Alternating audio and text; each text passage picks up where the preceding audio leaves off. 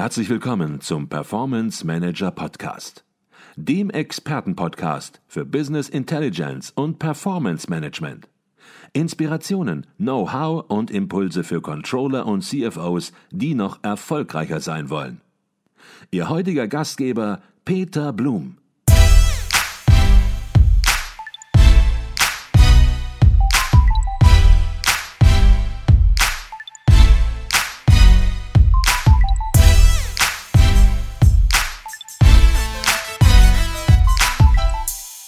Herzlich willkommen im Performance Manager Podcast. Mein Name ist Peter Blum.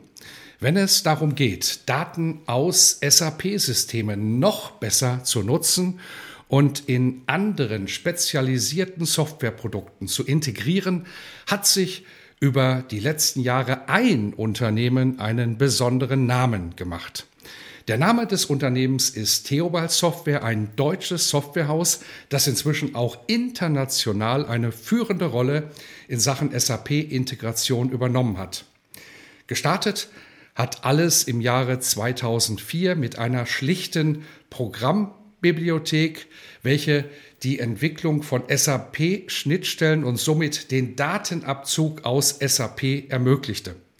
Zu diesem Zeitpunkt wurde alles noch selbst programmiert von Firmengründer Patrick Theobald, der sich aber einfach nicht damit abfinden wollte, dass SAP eine Welt für sich ist. Heute gilt Theobald Software international als Goldstandard in Sachen SAP-Integration und bei mir im Podcast sind zwei von drei Geschäftsführern des Unternehmens. Herzlich willkommen bei uns im Performance Manager Podcast Unternehmensgründer Patrick Theobald und Peter Wohlfahrt. Ja, schönen guten Morgen. Vielen Dank für die Einladung. Ja, schönen guten Morgen auch von meiner Seite. Vielen Dank. Einen wunderschönen guten Morgen und herzlichen Dank, dass Sie sich die Zeit nehmen, ein bisschen was über das Produkt zu reden und auch ein ganz neues, spannendes, neues Produkt vorzustellen, was Sie demnächst herausbringen werden. Aber bevor wir in diese ganzen Details reingehen, die sicherlich für ITler, für Controller sehr interessant sind, hochinteressant sind, auch aktuell sind, würde ich vorschlagen, Sie stellen sich vielleicht zunächst erstmal vor, damit jeder weiß, mit wem er es zu tun hat. Was sind Ihre aktuellen Rollen im Unternehmen?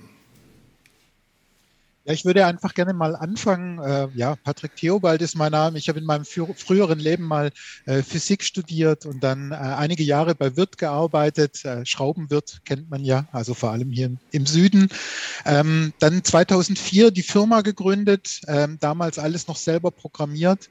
Ähm, und ähm, mittlerweile dankenswerterweise durch meinen Kollege Peter Wohlfahrt, ähm, aber wirklich nur noch auf die technische, strategische Ebene äh, zurückgezogen, ähm, weil ähm, andere Leute das Organisieren äh, besser hinkriegen. Das ist so ganz grob mein Werdegang bis hierhin. Ja, dann schließe ich mich an. Peter Wohlfahrt, mein Name.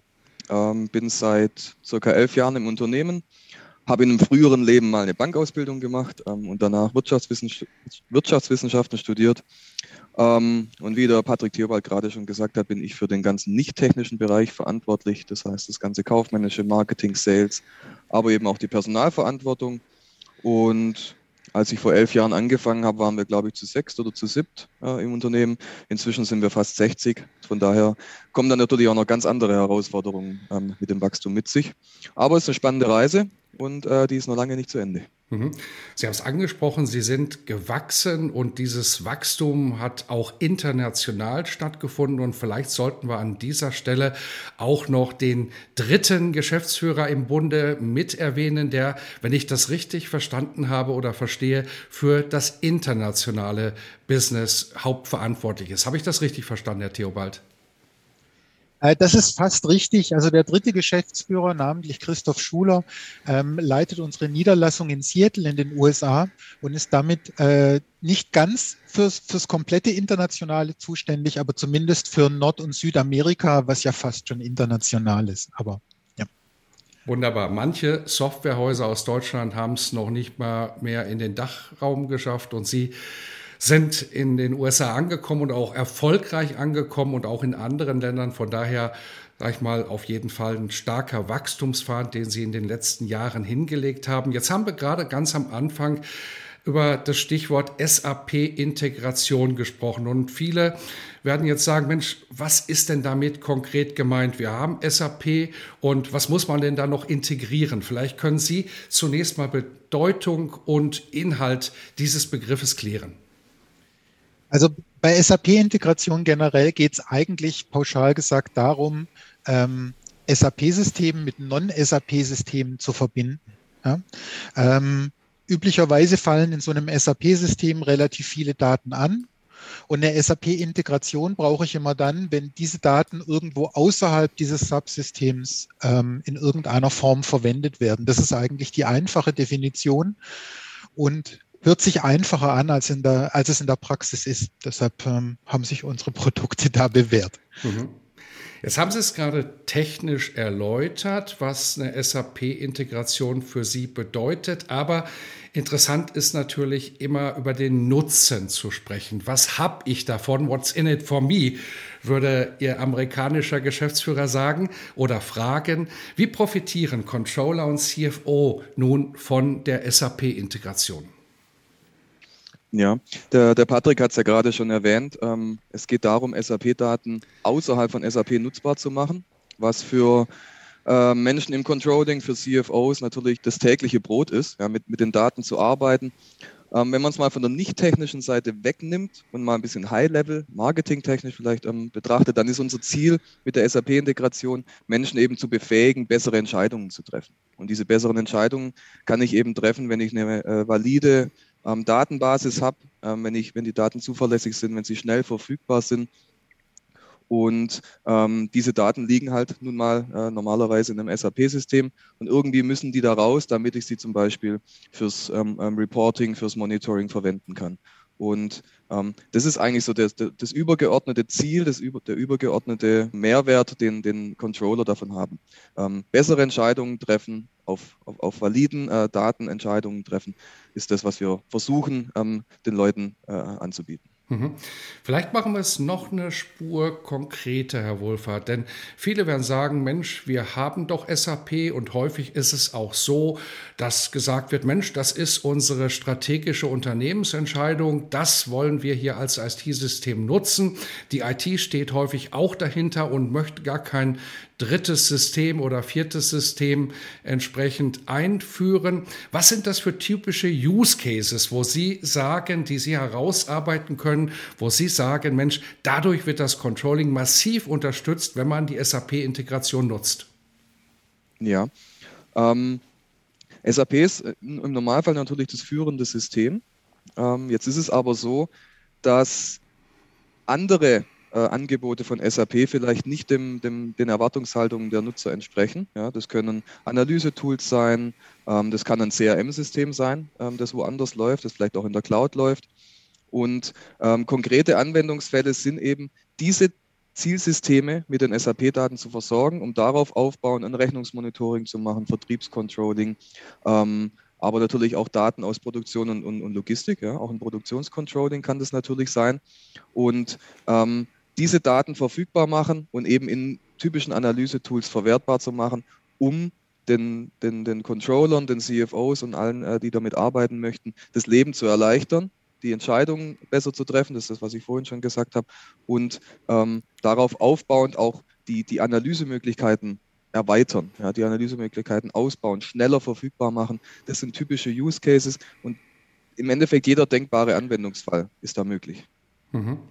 Jetzt war es früher so, ich habe das eben in meiner Frage auch angedeutet, dass häufig die Unternehmensstrategie eine SAP-Strategie auch vorsah in vielen Unternehmen und man an die Daten nichts anderes ließ als SAP. Das hat sich massiv gewandelt über die letzten Jahre und Sie haben das auch angesprochen, die Aufgaben und die Anforderungen, die werden immer komplexer, sodass man mit den SAP-eigenen Board-Tools, die ja auch angeboten werden für Business Intelligence und Performance Management, einfach aus Sicht der Fachabteilung nicht mehr das erreichen kann, was gefordert ist im Unternehmen. Darüber hinaus, wenn man sich im Umfeld anschaut, anschaut, was auch die BARC, das BARC-Institut äh, regelmäßig festgehalten hat, sind SAP Business Intelligence Projekte natürlich sehr, sehr aufwendig und haben auch eine sehr geringe Nutzerzufriedenheit. So stellt das BARC-Institut es regelmäßig ähm, fest. Wie sehen Sie den Stand der SAP-Datennutzung heute im Bereich Business Intelligence und Performance Management und Sie sehen Sie die Entwicklung in der Zukunft?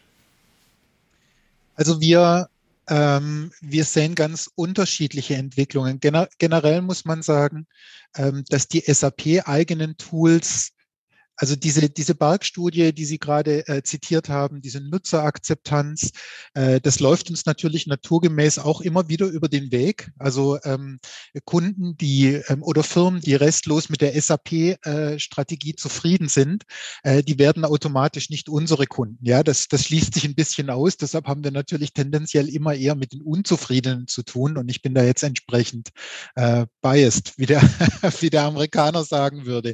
Ja, ähm, aber eigentlich die Punkte, die Sie angesprochen haben, die spielen eigentlich die größte, die größte Rolle. Der Implementierungsaufwand ist ähm, erheblich, äh, erheblich höher als bei, bei Non-SAP-Tools, wenn man das mal so äh, pauschal sagen kann. Und auch die Agilität beziehungsweise die Möglichkeit, Dinge im Nachhinein zu verändern, ist etwas, was wir oft als, als, als Kritikpunkt äh, hören. Ja? Das heißt, ich brauche, ich habe beispielsweise eine schöne Analyse, die habe ich mir, äh, die habe ich mir ähm, zusammengebaut und hinterher fällt mir auf, dass ich eben noch ein zusätzliches Feld brauche. Und dann muss ich ja diese ganze Kette vom, vom, vom, äh, vom äh, Quellsystem nachziehen. Das ist etwas, das in unserer Erfahrung mit SAP-eigenen Tools außergewöhnlich, ähm, außergewöhnlich zäh nur funktioniert. Das ist so ein typisches Argument, das wir von unseren Kunden hören. Mhm. Jetzt haben Sie gesagt, Sie sind ein bisschen biased und natürlich stimmt das, aber auf der anderen Seite beobachte ich auch sehr deutlich, dass es hier einen Trend gibt, eine Marktentwicklung gibt, dass eben eine IT im Unternehmen, die doch häufig eben diese Argumentation auch verfolgt hat und gesagt hat, wir möchten hier nichts anderes haben, von den Fachabteilungen immer mehr unter Druck kommt, weil auch die Anforderungen der Fachabteilung des Controllings, des Managements immer dynamischer, immer flexibler werden und das eben mit den Bordmitteln von SAP sehr häufig so eben nicht erfüllt werden kann. Dennoch wollen wir jetzt aber nicht alles einfach reden, wenn es darum geht, Drittsysteme anzuschließen. Da entstehen typische Probleme. Da gibt es auch Lösungen natürlich für, aber vielleicht sprechen wir zunächst mal über die Probleme, die bei entstehen, Drittsysteme anzudocken an SAP. Welche sehen Sie dort? Ja, also generell haben Sie natürlich recht. Das Gras ist immer grüner auf der anderen Seite. Das heißt, äh, jemand sieht die, weiß ich nicht, beispielsweise die Präsentation von irgendeinem fancy BI-Visualisierungsanbieter und denkt sich, das will ich auch haben. Das ist ja viel besser als das, was ich habe. Ähm, Probleme äh, entstehen auch auf dieser klassischen Seite, also die wir eben anbieten, äh, die Daten aus SAP raus zu transportieren. Also erstens mal äh, entbindet mich das natürlich nicht von fachlichen Problemen. Ja, wenn, wenn, Sie, wenn Sie schlechte Stammdaten mitbringen, dann werden die Stammdaten durch eine SAP-Extraktion nicht besser. Ja, das wäre ein Punkt. Sie müssen es fachlich verstehen, damit was Sinnvolles draus, damit Sie was Sinnvolles draus ableiten können. Auch das bleibt Ihnen nicht erspart. Ähm, klassisches Self-Service BI, das wir relativ häufig sehen, Content, zum Beispiel mit Power BI, mit Tableau oder ähnlichem. Das kann man mit unseren Tools relativ gut machen. Self-Service BI ist ein ganz toller evolutionärer Schritt in der Datenanalyse, löst aber auch nicht alle Probleme und schafft manchmal auch neue, auch wieder was die Dateninterpretation angeht. Und dann muss man natürlich fairerweise dazu sagen, dass auch die rein technische Schnittstelle auch potenziell Gefahren bringt, die mit einer hochintegrierten One-Vendor-Strategie von SAP möglicherweise eben äh, kleiner wären. Das wären eigentlich so die Nachteile. Ähm, wir glauben aber trotzdem in unserer Erfahrung mit den Kunden am Ende des Tages überwiegen die Vorteile relativ deutlich. Also dieses Thema Agilität in der Analyse, Anpassung in der äh, Analyse und überhaupt die gesamte Zeit und die Ressourcen, die ich investieren muss, um ein Ergebnis zu sehen, es lohnt sich am Ende des Tages, es trotzdem zu machen. Mhm. Und dann muss man natürlich eben an seine Daten im SAP-System herankommen. Und da gibt es natürlich einige Freaks da draußen in Unternehmen, die sagen, kennen wir alles, brauchen wir keine Unterstützung, machen wir selbst, greifen wir einfach rein ins SAP-System, bringen die Daten zusammen, programmieren und äh, bauen Schnittstellen und das machen wir alles selbst. Dafür brauchen wir kein Tool, dafür brauchen wir keine SAP-Integration im Sinne von eines Softwareproduktes, sondern bauen wir selbst zusammen. Wie sehen Sie hier die Entwicklung und was halten Sie davon? Ja, das ist natürlich ein Weg, ähm, den man immer gehen kann. Ähm, das, das, sehen wir ja selber in, in unserer eigenen Firma. Ja, wir versuchen ja auch Dinge manchmal selber zu lösen, Dinge selber zu, zu entwickeln, ähm, um, um das Problem zu lösen und kaufen uns keine externe Software ein. Das, das scheint auf den ersten Blick immer eine, eine, super Lösung zu sein. Ähm, der Weg kann funktionieren, birgt aber dann doch ein paar Risiken, ähm, äh, die, man, die man auf keinen Fall unterschätzen sollte. Ähm, wenn man Software selber entwickelt, in dem Fall jetzt Schnittstellen selber entwickelt, haben sie in erster Linie mal im Normalfall einen relativ hohen Entwicklungsaufwand. Ja, das ist nicht einfach in ein paar Manntagen erledigt, ähm, sondern sie müssen relativ viel Zeit und Ressourcen reinstecken. Ähm, dann haben sie das Problem der, der, der Wartbarkeit. Ja, sie, sie müssen das, die Software auf dem aktuellsten Stand halten. Sie müssen darauf reagieren, falls sich bei SAP in dem Fall jetzt was ändert oder im Zielsystem etwas ändert. Sie müssen die ganze Zeit schauen, ähm, dass, die, dass die Schnittstelle weiterhin funktioniert, ähm, dass sie äh, den, dem ständigen Wandel gerecht werden, den Änderungen. Und ein Punkt, den man selten relativ hoch priorisiert, aber sehr, sehr ähm, ähm, riskant ist, ist die Abwanderung von Know-how. Ja? Das heißt, wenn Sie äh, ein paar Kollegen haben, die das, die das entwickelt haben und äh, im Laufe der Zeit verlassen die, die Kollegen das Unternehmen, dann wandert das Know-how im schlimmsten Fall ab und ähm, sie haben eine Schnittstelle oder ein Stück Software da liegen, das niemand mehr ähm, bedienen kann, das niemand mehr weiterentwickeln und warten kann. Ähm, das ist eigentlich meines Erachtens mit das größte Problem. Die anderen Probleme sind immer ein bisschen mehr oder weniger lösbar. Wenn Know-how abwandert, ähm, stehen, sie, stehen sie im Endeffekt ähm, bei Null da. Mhm. Und genau da setzt ja auch Ihr Produkt an, dass hier eben ein standardisiertes Produkt existiert, was universell einsetzbar ist, was vordefiniert ist eben und was ja es sehr einfach ermöglicht, Daten aus SAP herauszuholen, auch für Nicht-ITler es ermöglicht und eben permanent in Anführungsstrichen von Ihnen gewartet wird, auf Qualität geprüft wird und entsprechend sogar zertifiziert ist durch SAP.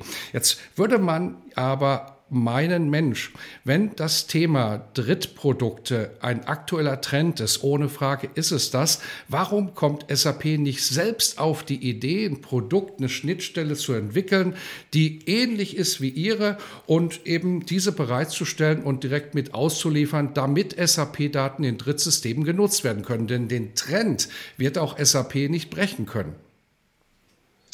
Nee, den wird SAP nicht brechen können. Ähm, manchmal äh, habe ich aber den Eindruck, sie denken, dass sie es brechen können. Also die, die SAP-Strategie, die es eigentlich schon seit Jahrzehnten gibt, ist, alles findet innerhalb von SAP statt. Ja, also natürlich das ERP-System als transaktionales System, die Datenhaltung, aber eben auch Analyse-Tools etc. soll alles innerhalb von SAP stattfinden. Das ist die Vision, die SAP seit vielen Jahren hat. Ähm, die widerspricht aber natürlich so ein bisschen der realen Welt. Ja. Sehr viele Unternehmen wollen eine heterogene IT-Landschaft. Ja, die, die wollen kein Login für einen bestimmten Softwarehersteller ähm, und lehnen das auch kategorisch ab, ähm, weil eine, so eine homogene IT-Landschaft natürlich wahnsinnig viele Abhängigkeiten mit sich bringt. Ich bin sehr, sehr abhängig in dem Fall von einem äh, Hersteller namens SAP und ähm, beschneide mich natürlich auch äh, sehr vielen Möglichkeiten, ähm, die ich mit, mit Drittsystemen noch hätte. Das ist die, die Strategie von SAP. Und SAP hat natürlich, um ehrlich zu sein, auch kein großes Interesse, dass, äh, dass, ihre, dass die SAP-Daten des Kunden ähm, in irgendwelche anderen Systeme wandern. Das ist genau das, was SAP eigentlich nicht möchte. Deshalb machen sie es den Kunden vielleicht etwas schwerer, als es sein müsste und öffnen sich nicht so sehr den Drittsystemen.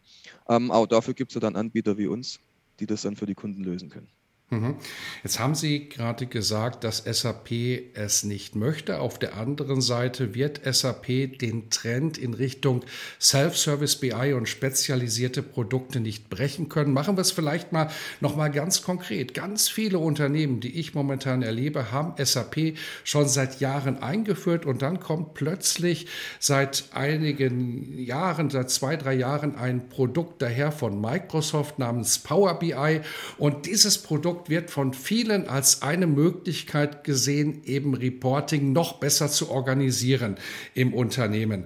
Und hier stellt sich natürlich dann eben auch die Frage für eine IT-Abteilung, für Verantwortliche im Unternehmen, ja, darf ich das? Darf ich jetzt sozusagen auf SAP zugreifen, die Daten da rausziehen und in Power BI als Beispiel nutzen? Und an der Stelle werden natürlich auch ganz viele Mythen gestreut, manchmal auch von SAP selbst, manchmal aber auch allgemeine Mythen, die im Markt existieren. Wie ist da die Situation? Welche Voraussetzungen muss ein Unternehmen erfüllen, um beispielsweise eine SAP-Integration mit einer unabhängigen Schnittstelle wie zum Beispiel Theobald Software nutzen zu dürfen?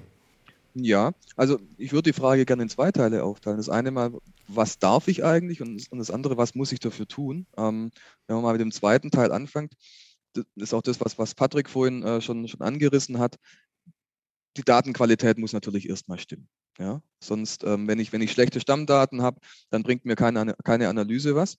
Das heißt, das ist natürlich eine Grundvoraussetzung, dass jedes Unternehmen äh, mit sich bringen muss, unabhängig davon, ob SAP-Integration stattfindet oder nicht. Das ist eigentlich eine absolute Grundvoraussetzung. Ähm, und ansonsten sind es rein von, von, von, von technischer Seite jetzt keine großartigen Voraussetzungen. Ähm, es sind ein paar grundlegende Voraussetzungen, was die Infrastruktur anbetrifft, was Berechtigungskonzepte anbetrifft. Ähm, und ich muss vor allem eine klare Vorstellung davon haben, was ich eigentlich möchte. Ja, natürlich kann ich Daten abziehen, grundsätzlich mal. Aber die Frage ist natürlich auch, was möchte ich, was möchte ich denn damit tun? Das heißt, eine klare Vorstellung von dem, von dem Use Case brauche ich schon, damit ich auch weiß, welche Daten möchte ich abziehen. Ähm, muss ich sie vielleicht noch mit Daten aus anderen Systemen abmischen ähm, und, und so eine klare Vorstellung davon haben, wo die Reise hingehen soll. Ähm, das ist, finde ich mal so, die, die Grundvoraussetzungen, die man mitbringen muss. Wenn es darum geht, was darf ich denn eigentlich, das ist natürlich ein bisschen schwieriger zu beantworten. Grundsätzlich würde ich jetzt mal sagen, darf man alles, weil es, ist, es sind ja meine SAP-Daten, die ich hier benutze. Jetzt gibt es natürlich so ein paar ähm, Steine, äh, die, die die SAP da in den Weg wirft äh, für, von den Kunden, ähm, um das Ganze ein bisschen äh, restriktiver zu handhaben. Da schwirrt immer wieder mal der Name Open Hub Lizenz äh, ähm, äh, durch, die, durch die Luft. Ähm, das heißt, ähm, ein, ein Kunde muss eine relativ teure Lizenz erwerben, um Daten aus einem SAP BW-System abziehen zu dürfen. Ähm, das ist eine, eine Möglichkeit von SAP, ähm, um das eben versuchen zu verhindern. Ähm, aber auch da ist, es, ist die Lösung eigentlich immer miteinander reden. Ja? Das heißt, sich die Verträge anschauen, die man mit SAP hat, mit SAP selber sprechen, ähm, und dann wird im Normalfall diese Lizenz auch nie wirklich in Rechnung gestellt. Das ist so das, was wir, unsere Erfahrung, die wir jetzt in den letzten äh, 10, 15 Jahren gemacht haben. Ähm, aber ja, mit solchen Dingen muss man sich beschäftigen. Man muss sich auch damit beschäftigen, ob ich lizenzrechtlich alles ähm, abgedeckt habe von SAP-Seite. Aber das ist, um ehrlich zu sein, das ist, das ist Standard. Ja. Man muss sich immer mit, mit lizenzrechtlichen Dingen befassen. Man muss schauen, sind die Lizenzen, die ich habe, ähm, dafür ausgelegt, dafür ähm, habe ich dafür die Berechtigung. Und wenn ich sie nicht habe, dann muss ich sie eben nachkaufen oder nachlizenzieren. Aber ansonsten sind keine größeren Voraussetzungen nötig. Im zweiten Teil des Podcasts spreche ich mit Patrick Theobald und Peter Wohlfahrt über Junior, ein neues Produkt aus dem Hause Theobald Software. Und ich freue mich, wenn Sie wieder dabei sind.